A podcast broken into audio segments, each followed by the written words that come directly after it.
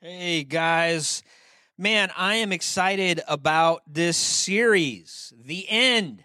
Um, we are we are looking, I believe, at the end times. I believe that we are living in the last of the last days, and um, so I'm excited to talk about the book of Revelation. This is probably one of the most misunderstood books in the Bible. It's probably one of the most avoided books in the Bible, and uh, but it's one of the books in the Bible that ex- uh, inspires the most interest and excitement when you go to talk about it because people look at the book of Revelation, they go, "What?" So we're going to break it down. I'm. Tr- let me tell you kind of my approach.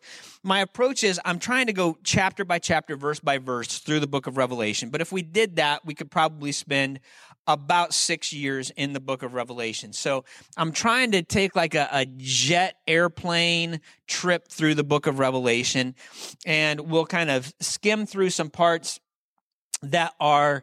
Um, they're not less important, but they're they're just uh, they kind of take longer to dig through, and they don't have probably the impact that you're looking for right now at this point in your life. So we're going to kind of speed through a couple of sections, but today we're going to be looking at at uh, a large chunk of the book of Revelation. We're going to be going through Revelation 119 all the way through chapter 4 verse 11. And so today as we look at this, I'm excited to share some truth from God's word with you because the Bible tells us that blessed are people when they read and hear the book of Revelation. So this is really exciting. Let me give a quick update though, just about what's going on in church because you're not here and because we don't get to see each other, um, it makes it difficult to communicate what is going on in the life of your local church. And I got to tell you guys, we are in an exciting time. This is an unprecedented time. And I know that it can be frustrating and I know that it can be discouraging. And I want you to be encouraged, okay? Because the church of Jesus Christ is not canceled. The church is continuing to move. The church is continuing to accomplish. And I'm telling you right now, uh, times of struggle, times of difficulty for the local church are usually the times when the church thrives the most. It forces us outside of the box. It causes us to think more creatively. It makes us do things that we wouldn't ordinarily do because when you're out of your comfort zone, you're forced to do things that are just different. And I think that that is good. I think it's important. So, what has happened for us over the last uh, couple weeks? We have filed, uh, we have put together all the paperwork to file for incorporation for Hope City Ministries, which is a big deal. So, we're going to be filing those papers um, coming up very quickly. Um, we worked this week to put together our marketing strategy for the fall launch of the School of Urban Missions right here in Baltimore at your church. And I just want to tell you, I am excited about this launch. Right now, schools are scrambling, trying to figure out what they're going to do for um, for education come the fall we're not scrambling at all because we were designed to do virtual classrooms. We were designed for Zoom calls and everybody else is just kind of getting acclimated to Zoom. Well, we've been doing Zoom with School of Urban Missions for about the last seven years. So it's really, really cool to see how God has put together this timing. So if you're looking for somebody that is wanting to do school, uh, looking to go into full-time ministry, this is the opportunity. This is a four-year degree that you can get in three years and it costs about 10 grand a year to do it. So that's a full four year degree for $30,000 and it's unheard of. The other part of SUM that is really cool is the fact that SUM is fully accredited. It has the highest level of regional accreditation that you can get for any school. It is uh, accredited through WASC, and um, that's the same people that give accreditation to UC Berkeley. So this degree will travel. This I, I just kind of trying to give you some highlights. We Pastor Mike and Loretta have have launched the boxes of hope. This is something that we believe is going to keep going long after the COVID nineteen crisis has passed. People in Baltimore will continue to be in positions where they need somebody to come along and give them some help and give them some hope, give them some groceries in their time of need. We're going to continue to do that as much as we can moving forward. We're um, we feel like that we're gaining some traction. We've been we've amped up our feeding ministry again, so we're feeding people on Wednesdays. Um, we've given out a couple hundred meals in the last few weeks, and um, so we just feel like God is doing some things. Pastor Mary and Grace have put together some awesome content for our kids ministry. Um, if you haven't been paying attention later today, we're going to be posting a YouTube video with Kids Church, so you can watch Kids Church with your kids. Some great content there there. So we are, we are not canceled. We are continuing to move forward. Yes, it looks different. Yes, it feels different. No, I don't like the fact that we're not able to be together and hug and connect and, and see each other face to face. But guys, I'm telling you, God is doing something in the church in this season that can only be done in this season. I think sometimes we spend our lives waiting for the next season to start and kind of begrudging the season that we're in. And I think it's a bit of a smack in the face to God because God wants to use this season to do something in your life that He can only do during this season. Don't move past it too quick. Allow God to do in you what He can only do in you during this time. This is a moment from God. All right, if you've got your Bible, turn to Revelation chapter 1. Revelation chapter 1. If you don't have your Bible, the good news is you don't have to get in your car and go home and get it. You could just walk in the other room and grab it and come and sit back down. I encourage you to use your paper Bible if you have it because you can underline, you can write some notes. It's a great way to kind of stay in the Word and have some uh, some notes to look back at later. So let's look at Revelation chapter 1, verse 19. Um, this is where we ended last week, but we're going to start here again. Um, this is Jesus speaking to John. John has experienced this revelation on the Isle of Patmos, and Jesus speaks and says, Write down what you have seen, the things that are now happening, and the things that will happen. It seems to me that this is a pattern for the book of Revelation. It's an outline for how the book is to be written. And that's exactly what John does. So John writes down what has what he has seen, and we talked about that last week. He has this revelation of Jesus standing before him. And so this is something that he saw. Verse 13 of Revelation 1 says, uh, And standing in the middle of the lampstands was someone like the Son of Man. He had a gold sash across his chest, and he goes on to describe Jesus. So he records what he has seen.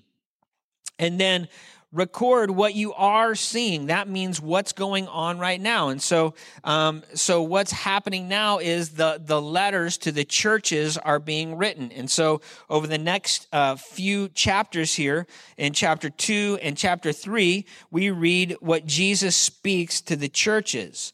And so we're going to look at that in just a second. And then he says, then write about the things that will happen. And, and the way that that word is translated is write about what happens after this. So after the church age, after this, write about what's going to happen in the future. And so that's kind of what happens af- in chapter four and beyond is we're looking at what future events are going to take place. So, um, if we look at verse 20, then it says, This is the meaning of the mystery of the seven stars you saw in my right hand and the seven gold lampstands. The seven stars are the angels of the seven churches, and the seven lampstands are the seven churches. Now, here's something that's interesting because the book of Revelation is written with a lot of symbolism. And so you're going to read about things like seven stars and seven lampstands, and you're going to read about beasts rising out of the ocean, and you're going to read about a dragon and horns coming out of heads and all kinds of weird symbols that people often struggle to, to wrap meaning around. But a lot of the symbols actually come with their own meaning. The, the meaning is given in scripture. So right here, we see that the, the seven stars that were in Jesus' right hand, we read about that earlier. There are seven stars in Jesus' hand, and it's the seven angels of the churches. Now, the word that's used for angels is just simply a word messenger. Most scholars believe that these aren't real like supernatural angels not like guardian angels for a church but more so probably the leader of that local church. So the apostle or the pastor that was leading that was hearing from god and giving words to the churches. And so the seven messengers the seven stars in jesus right hand. And then you have the seven lampstands. I think it's really cool that lampstands signify churches because what does a, a lampstand do? A lampstand elevates a light, doesn't it? Makes it so the reason that they don't put light bulbs on the floor in your house are number one, so you don't step on them, but number two, you get better light the higher it is. And, and so when you look at a lampstand, what's it do? It gets the light up so it can be noticed. And what does Jesus say? Jesus says, if I be lifted up, I will draw all men unto me. So, so what is the job of the church? Well, it's to elevate Jesus. It's to lift him up. And so that's what we see here in this passage. So why are symbols important? Why is this an important thing to do? Number one, symbolism stands the test of time. When, when you think about the events that unfold in the book of Revelation, a lot of it would not have made sense to John as he's seeing it because it's happening much, much later. You can't describe things like nuclear war. You can't describe things like the war machines that we have now, Apache helicopters, all of those things. There's no way that you could possibly describe that to a first century uh, believer. So symbols stand the test of time and they transcend the language. They also, I would say, evoke a certain amount of emotion. If you said, if you were to say a political leader will rise up and he will deceive people, it doesn't um, give the same type of emotion that you get when it says a beast rose up out of the sea. It, it gives a totally different impact for you emotionally. It's a, it's a picture that really makes you feel a certain way. And so I think that is a part of the symbolism. Another thing that it does is it helps to anchor the text. If you think about the way that this is written, um, to you and I, it doesn't even make as much sense as it would to a, a Jewish believer in the first century because they were totally familiar with the apocalyptic writing in, in the book of Daniel, in the book of Ezra, in the book of Ezekiel. Uh, it, they were very familiar with that writing, and a lot of the symbolism was attached to what had already been written. And then, if you look at the lampstands and some of the other things that are included in these passages, they also connect to the, the construction of the tabernacle and the construction of the temple. And these are all symbols and ideas that people would have been familiar with. And so here we have um, here we have uh, the the fourth and final thing that I believe that symbolism does is it gave the early church some plausible deniability. Okay, they are in a persecuted church. They are in an, an a situation that is very, very difficult. And as they are in this situation, what begins to happen is if they, if John writes this book of Revelation, gets out to the churches and a Roman soldier or a Roman leader finds it and they begin to read it and, and he's doing this predictive kind of talk, they're going to say, whoa, we've got some intelligence. We're going to go after these guys. But when you talk about beasts and stars and lampstands and sea and all of that stuff, it, it, if you're a Roman soldier and you pick it up and you read it, they're like, these guys are goofy. Um, no, we, we don't have anything to worry about. So that's, I think, a big part of, of what we read here. So now, if you were to dive into Revelation chapter 2, um, and start to read through, you're going to get introduced to the seven churches of Revelation. These were seven real churches that existed during the time John is writing the book of Revelation. And so it takes us all the way through the end of chapter 3, and we see the churches that are listed. You have the church of Ephesus. Um, the church of Ephesus was very, very popular in its, in its time. Um, it was, Ephesus was a very important city of the day. As a matter of fact, Ephesus housed one of the seven wonders of the ancient world. I think we have a picture of it that we're going to put up real fast. This is the temple of Artemis that was located in um, in in Ephesus. Um, another important fact about the church at Ephesus is that it was founded by the Apostle Paul. So Paul started the church in Ephesus that John is now writing to. And it was the most prominent church in all of Asia Minor, which is, of course, modern day Turkey. And then we have the church of Smyrna. Smyrna is the home of a very famous Greek author named Homer. He wrote the Iliad and the Odyssey, and this is his hometown.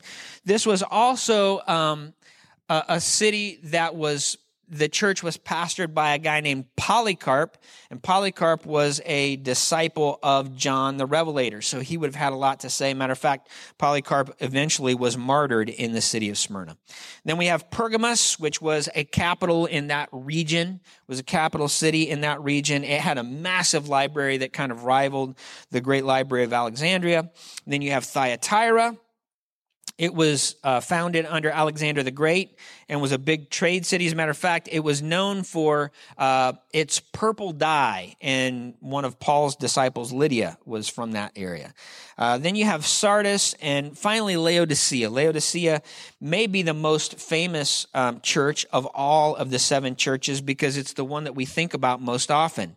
Um, Laodicea is the church that was lukewarm and and Jesus talks about that he will vomit that church out of his mouth. It's kind of a crazy thing. But they were known for their trade, their banking, their medical school. They had an eye ointment. They also had black sheep in the region that were known for their fine wool that they used to make clothing. So that's kind of how they, um, that's kind of how they made a living um, and, and gave so much, uh, gained so much wealth during that time.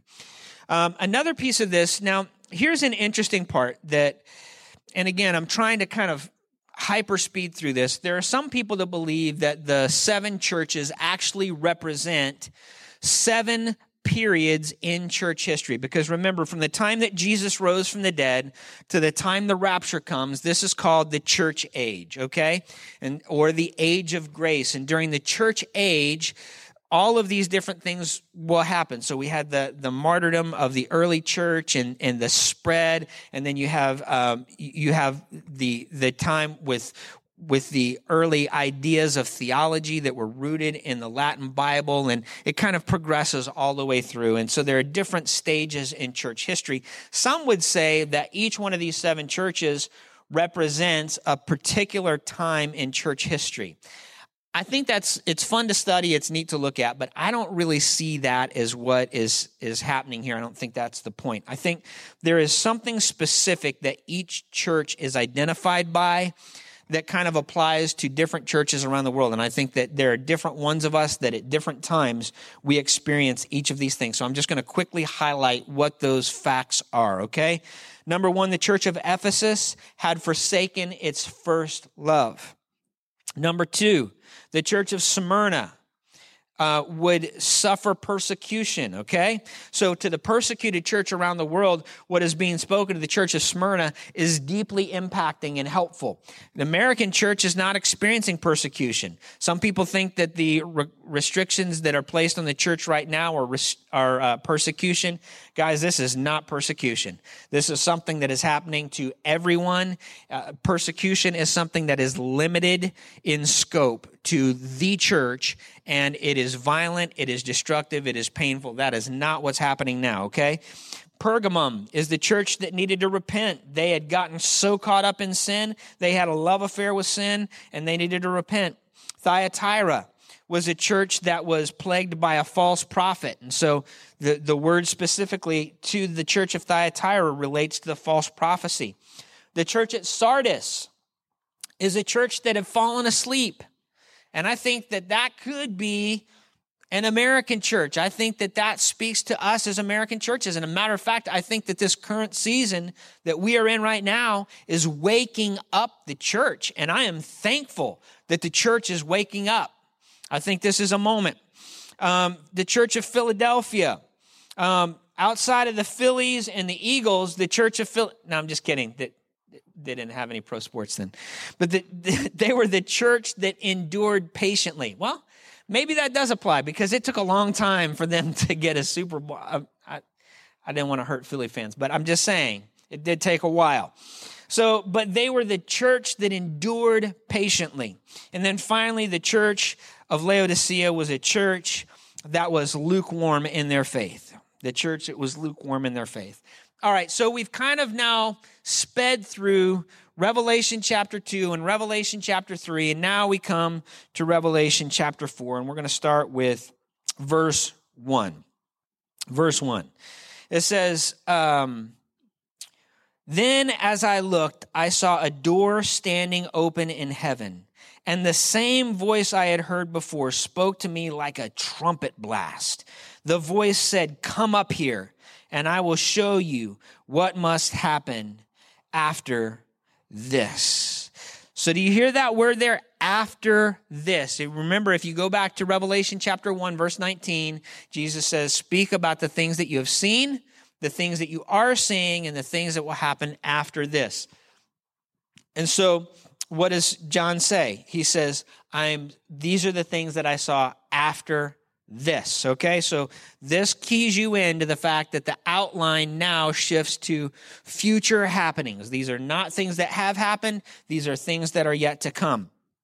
And so he says, and, and, and it's interesting to me that as you look at this, you see that the um, this sounds super familiar. If you're familiar with the Bible, if you're a student of the Bible at all, we know that there's an event coming called the rapture, right? And what's going to happen at the rapture is that we're going to hear this trumpet sound, the voice of the archangel, and, and the dead in Christ will rise first, and those who are alive and remain will be caught up together with them to meet the Lord in the air. And so when you hear this, man, it really sounds so much like what happens in First Thessalonians chapter 4 and we're going to turn over there in just a second but listen to this next piece it says and instantly I was in the spirit and I saw a throne in heaven and someone sitting on it. So listen to what happens.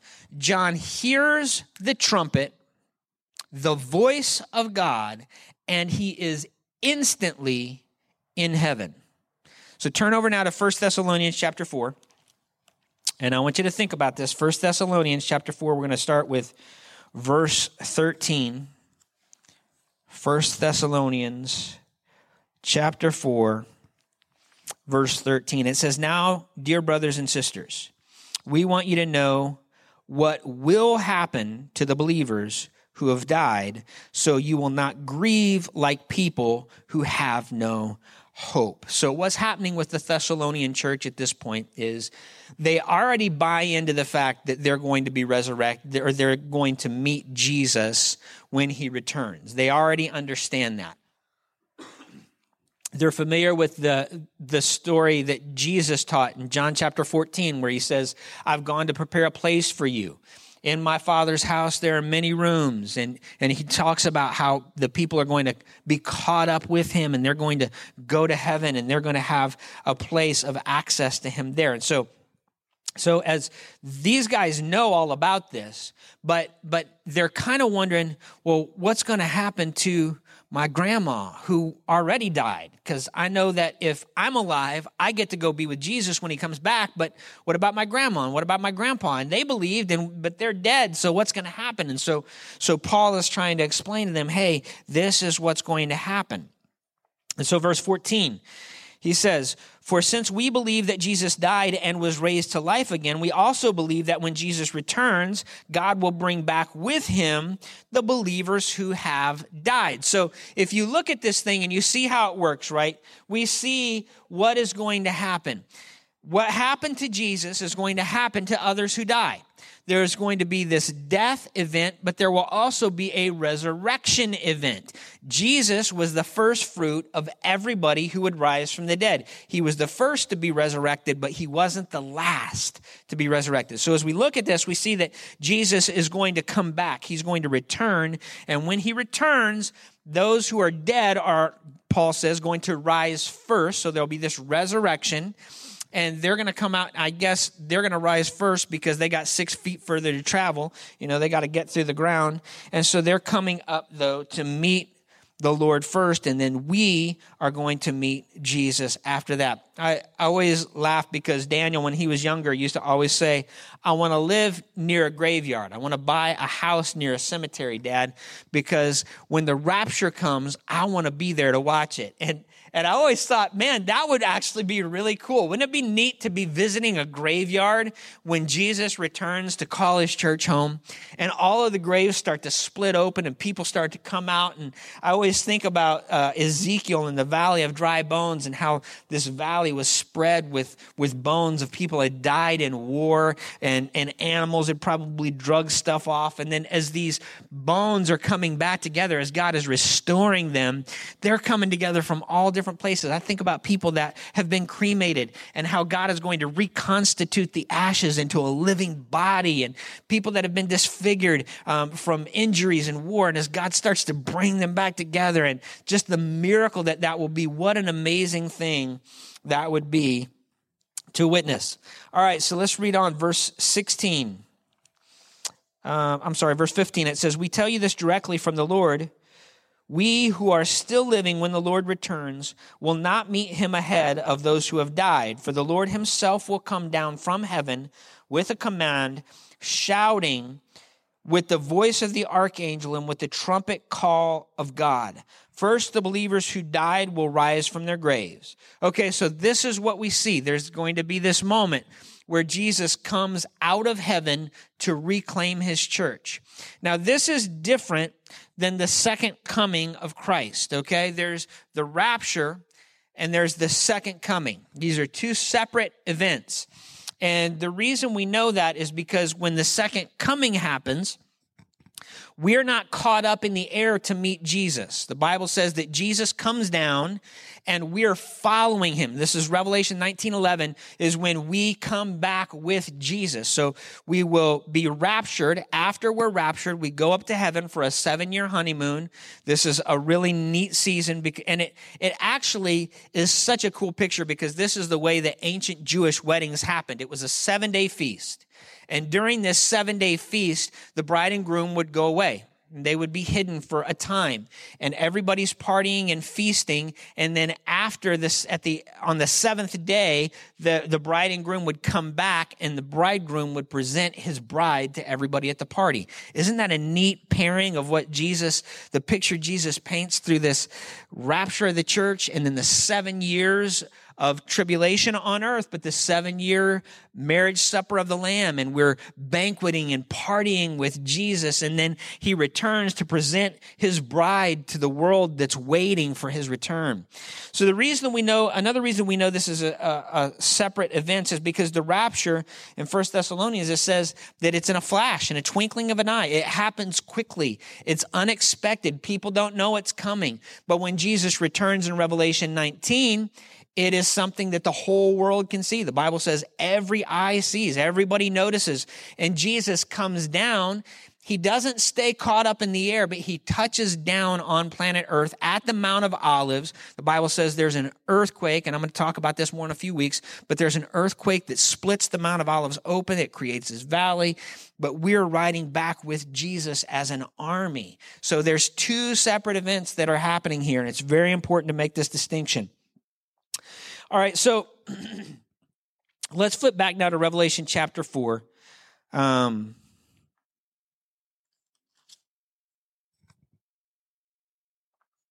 Revelation chapter 4. I want to read verse 1 again because I think this is a very powerful image. It says, Then as I looked, I saw a door standing open in heaven. It's interesting because Jesus refers to himself in, in the Gospel of John as the door. So who wrote the Gospel of John? John. Who wrote Revelation?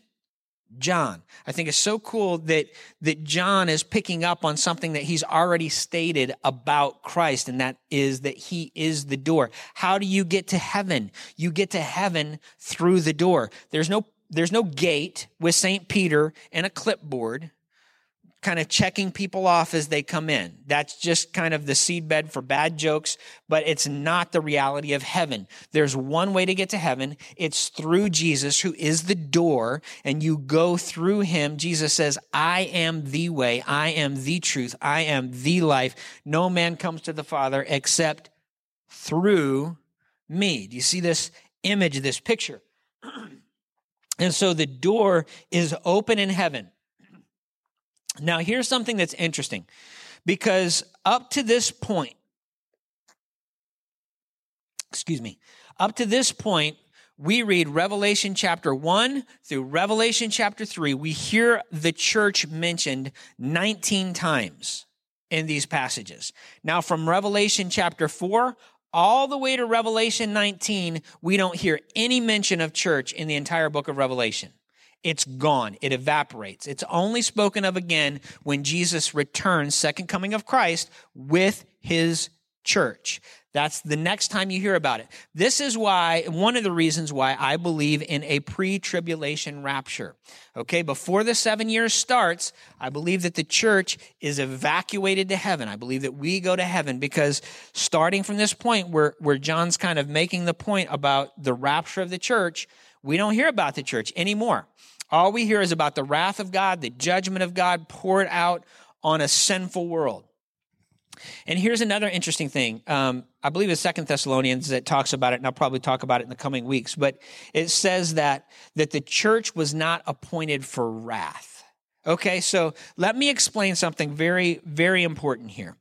Is the church going to go through struggles and trials? Absolutely. Is the church going to go through what we could call tribulations? Absolutely. Right now, I would say we're in a season of tribulation. I believe that this tribulation will get worse before Jesus takes his church home. However, I believe that the great tribulation talked about in Revelation chapter 4 and beyond is something very different because it is specifically the wrath of God. And so there is there's this kind of tribulation and struggle that the church will go through and it's going to be tough. And Jesus promises that we're going to go through trials and tribulations, right? But then there's the great tribulation, which is God just dumping his wrath out on planet Earth to try to get people to turn to him.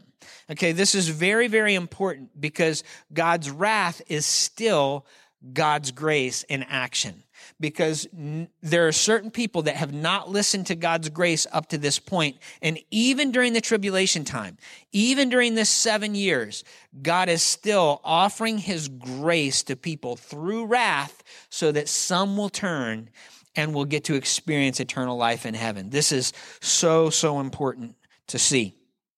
And so, so as we look at this passage, we see how this is um, this is the way that we connect. This is the way that we get to heaven. Um, so, so there are two places where heaven is open. Okay, and, and we read about it right here in Revelation four, verse one and two, and that is where Jesus opens heaven and John goes up again. It's very, very similar in language in connection to uh, to to Thessalonians passage that we just read uh, 417. And so I think this is key. Then the other piece of it is, again, like I said, in Revelation 19 11, heaven is opened again for a trip back to earth. So that's that's very important kind of bookends for what's happening during the tribulation period. Okay, so now here's something that I, I, just want to talk about for a second because there is a lot of teaching that has come out over the last couple years where people are saying there's no such thing as a rapture, and um, and one of their foundational arguments is the word rapture isn't even in the Bible.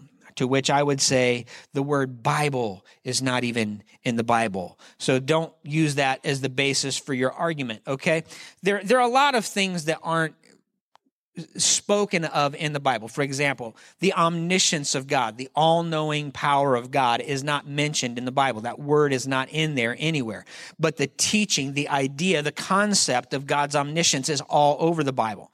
The omnipotence of God is not spoken of in the Bible, but the idea of his all powerful nature is all over the Bible. Again, the omnipresence of God is not spoken of in the Bible. That word is not used, but his presence is clean, clearly seen everywhere throughout here. The Trinity. Trinity is another word that is not included in the Bible, but the teaching of God as three in one is all over the Bible.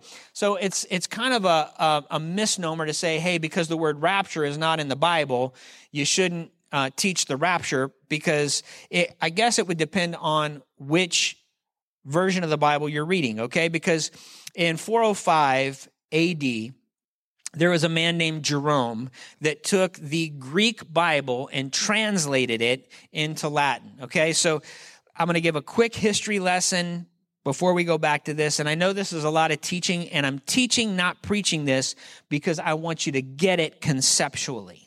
Okay. Yes, this applies. And, and if I'm preaching this, I'm telling you guys, hey, we have hope. And I want you to get that out of this message. I don't want this just to be something that is didactic, that is me telling you all about something you need to know from scripture. I want you to understand this is our great hope. We will meet Jesus in the air. The struggles of this life will be over when we see Jesus and he takes us to heaven. That's our great blessed hope. Okay. But right now, I want you to understand some things about this so you can really get rooted and, and grounded in this teaching. So, the Bible, as it has been produced over time, has gone through different um, different periods of development. First, you had the Old Testament, right? Then the New Testament letters. And as the New Testament letters were compiled, they were written in Greek. And so eventually what happened is for the Greek believers, the Hellenists is what they were called, the Greek believers needed the Bible translated in their language. So the Old Testament became translated into Greek so that they could use it. And that version of the Bible is called the Septuagint.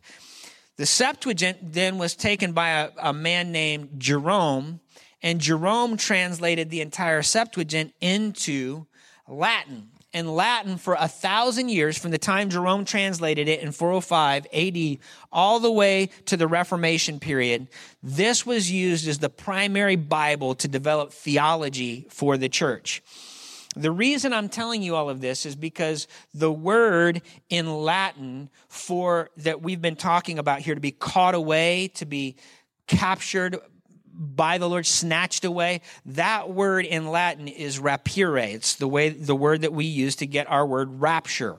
So rapire or rapurum is used in Latin in the Vulgate. And so this is important for you to understand because yes, it is in the Bible. It's just in the Latin version of the Bible. And it's been translated for a little better understanding in our modern context. So, so while the word rapture may not be in your Bible, the concept is. There's a lot of debate as to when the rapture comes. I've made my case for why I believe that it comes at the beginning of the tribulation period. There are some that say, hey, about halfway through, when, uh, when the Antichrist exalts himself in the temple in Jerusalem, at that point, then the rapture is going to come. I don't see that in scripture again. There are some people that say there is no rapture at all. Um, and, and again, I think they're two very different events the second coming of Christ and the rapture of the church that we read about in 1 Thessalonians 4. So, and then there are some people that believe that the rapture will come after the tribulation is over, that it's going to be this event that is kind of simultaneous with the second coming. Again, I don't see that. There's a lot that happens between Revelation chapter 4 and Revelation chapter 19 that seems to be um, implying that there's going to be a full seven years here that we're dealing with. So that's my take on this thing. So here is where we stand as believers in Jesus. Um, I, I, remember, I don't remember the context of the conversation I was having with Levi, but a few years ago we were talking and, um, and somehow we were talking about dying and, you know, uh, maybe persecution and some different things. But, um, but one of the things that struck me was he says, you can't scare me with heaven. And I just love that statement because you can't. How, how are you going to scare a believer by saying, you're going to go to heaven? This is our hope. Like, that's what I'm living my whole life for. I can't wait to be in heaven. Like, this is exciting. No, I don't really want to go through the process of death. I don't think anybody's like, yeah, I can't wait to die. most of us aren't like that. But what I feel is, man, death is a doorway. It gets me to the presence of Jesus, and I can't wait for the moment that I get to be in the presence of Jesus. This is going to be so cool. So here we have verse 4, or um, I'm sorry, verse 2 chapter 4, it says, And instantly I was in the Spirit, and I saw a throne in heaven and someone sitting on it. Think about this. When you get to heaven, what's the first thing you're going to notice? It's not grandma. It's not your Uncle Randy that you loved a lot. It's not your family members. It's not anybody that's preceded. You're going to notice the throne of God. It is the focal point of heaven.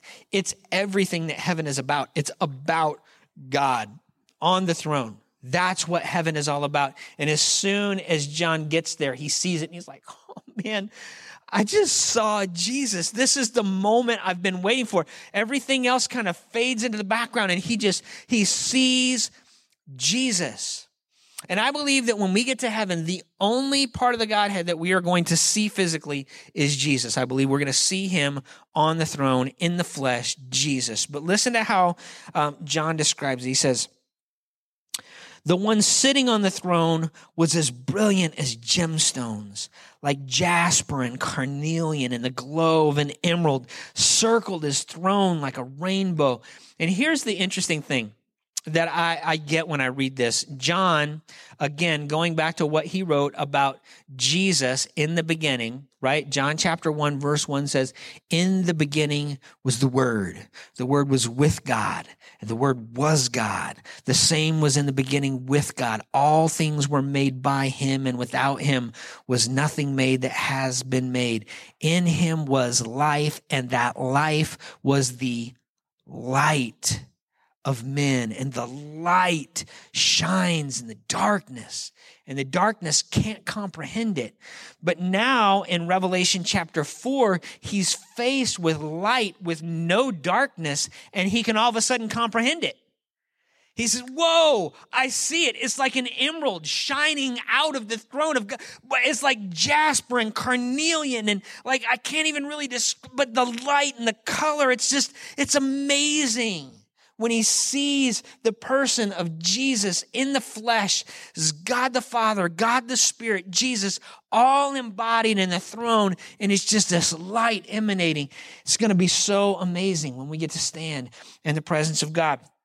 Another thing that I think is really cool is that if you go all the way back to the book of Exodus and it describes how the breastplate of the priest was put together, the first stone that is listed is jasper. The last stone that is listed is carnelian.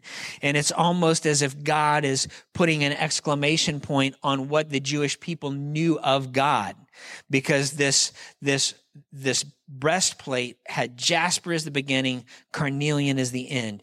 God is the Alpha and the Omega. He's the beginning and the end. He's kind of bringing all of these symbols to light in his person as he sits on the throne of heaven. Man, guys, I get excited about this. This is so, so cool. And then you read down to verse four, it says, 24 thrones surrounded him, and 24 elders sat on them. They were all clothed in white and had gold crowns on their heads. From the thrones came flashes of lightning and the rumble of thunder. And in front of the throne were seven torches with burning flames. This is the sevenfold Spirit of God. In front of the throne was a shiny sea of glass, sparkling like crystal. Man, guys, think about this I, I just want to talk briefly about the 24 elders sitting on the throne. People ask, what are the 24 elders? What is, what is that about? I believe, and it, it seems to be taught throughout scripture because there are these these places where Paul says things like, Hey, don't you know that you'll judge the angels? And we're all like, No, I, I, actually, I didn't know, I didn't know that. And, and so what, what most scholars believe is that the, the two sets of 12 are representative of the 12 patriarchs. So um, that means Isaac's sons, all of, you know, Reuben and Dan and Naphtali and Simeon and Judah and, and Joseph's two sons, Manasseh and Ephraim. And so all of those would be represented by 12 thrones. And then the apostles would be represented with 12 thrones as well. And so it makes up this picture of the 24 elders representing church through history. And so most believe that's who it is. Some have made the point that in Revelation 5, the 24 elders are singing a song, and the song says, The Lamb has redeemed us. So angels don't need redemption. So there's no reason for an angelic being to say, The Lamb has redeemed us, because the angelic beings that are in heaven haven't sinned. And so it seems that those 24 elders are people that have sinned and have been redeemed and now they are sitting on thrones in the presence of God and and this lightning flashes out of their crowns and you just like this image is so so cool and so powerful. Can you imagine being in the throne room of heaven? And so in that moment, though, their only desire is to worship God. They're not interested in their crowns. They're not interested in the gold. They're not interested in the mansions. They're not interested in anything except God.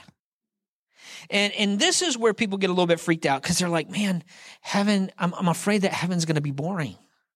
I mean, I'm just going to be sitting on a cloud playing a harp in a white robe. No, you're not. That is something from um, Looney Tunes cartoons from years gone by. That is not the biblical picture of what heaven is. The biblical picture of what heaven is, is that all of your joys are completed in a moment. Everything that you've anticipated, everything that you've longed for, everything that gives you joy in this season fulfilled completely when you hit heaven. I was talking to somebody the other day about the fact that eternity does not represent boredom. I believe that eternity represents the incapability of being bored. Okay. Boredom is rooted in time. It's about passing time. I, am so bored. I can't wait for the next thing. I wish I could just. That will not be the case in heaven. There is no boredom in heaven because there is no time in heaven. And you're not waiting for the next thing. You're only able to enjoy the moment because the moment is filled with the presence of God. If you think about, I think about the first time that I went to Disney World and I walked into the park. It was even magical driving onto the parking lot because you've got the little statues and, you know, they bring you into the experience. And, and there's even a little bit of excitement waiting for the tram. And you're like, we're going to Disney World. And it's just very exciting. And then you walk in and you see all of the iconic things that make Disney World Disney World. And, and it's so fun and so neat and so exciting. And, and, and you're walking in, you're like, I can't believe this. This is so cool. Look at that. Look at that. I've only seen this in pictures. I've only imagined that this is so neat. This is so fun.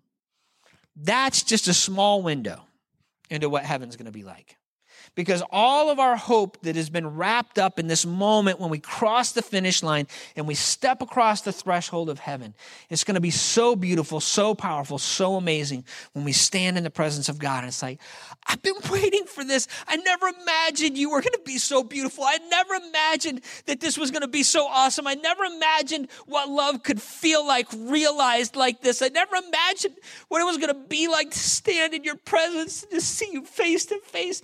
God, I never could have dreamed it was going to be like this. I never could have dreamed this. That's what heaven is going to be like. I want you in heaven with me. I want to live my life in such a way that when I stand before Jesus, there's a line of people behind me. And they're saying, Hey, we're with him. We're with him. He invested something in me, and now I'm here because of something that he invested. I want people in Baltimore to say, man, we, we came because we heard a message that he preached. We came because we were there and, and they gave us some food and, and he, he provided an environment in a church that loved us so much that they welcomed us in, even when we were struggling, even when we were stinky, even, even when we were outside of what everybody else felt like was normal, when everybody else looked down on us. That church loved us. That church brought us in. That church welcomed us. And we're here today because they did that. Guys, that's why we pastor a church in Baltimore. That's why we're here. That's why we're working so hard to broadcast online right now because this message of our hope in Jesus is so important. There is nothing more important than this. Please get this. Please get this if you're watching today and you say, man, I don't, I don't know. How can I be sure? I, I want to be in heaven, but I don't know. I remember when I was growing up, I, I thought the rapture was going to come at any minute, and I wasn't 100% sure if I was going to go or not because I had this internal feeling that, that if the rapture came and I had sinned, I probably wasn't going to make it. Can I tell you something? Guys, you, God is not sending you to hell because you have sinned. He is sending you to heaven because you have been redeemed by the blood of Jesus. If you have sinned, and you know Jesus, you are still going to, you don't have to, every time you sin, you don't have to say, Oh God, please forgive me, please forgive me. You're not going to remember every time. You're not even going to know every time. There are going to be things in your life that you do and you're going to sin. You are not perfect, but Jesus Christ is perfect and his blood was spilled for you so that you could be saved. And it is not about your performance. It is about his perfection and his grace, which has been extended over you that gives you access to heaven. So if you're struggling and you think, man, I've sinned, man, I don't know if I qualify, I'm going to tell you right now, you don't qualify, but he does. And because he does, he brings you with him. And you get to be in heaven because you have confessed with your mouth that Jesus is Lord, and you have believed that God raised him from the dead, as a result, you will be saved. And then Jesus gives you the pattern for the rest of your life. He says, I am the vine, you are the branches. If a man abides in me, he will bear much fruit he, he narrows down all of the commandments to such a simple form because he doesn't want you worried and locked up thinking about, well, I didn't keep that commandment and I didn't keep that commandment and I've got a checklist on my refrigerator and if I can keep and do and if I can perform and make it, then I'll be able to know. That's not how it works. And so Jesus simplifies everything and he tells you, love the Lord your God with all your heart, soul, mind, and strength, and love your neighbor as yourself. He's trying to give you a prescription for how to live so that you're not always knotted up with the rules. You're just embracing this idea that Jesus posited just love, love, love, live in love, live in love. And so I want you to get this. I want you to understand this. I want you to live in this because Jesus loves you so very much. He wants you to be in heaven with him. God is not the judge looking for everything that you did wrong so that he can send you to hell. He designed heaven with you in mind and he wants you to join him there one day. And I hope that you will. So if you want to make a decision today to follow Jesus, it's not complicated.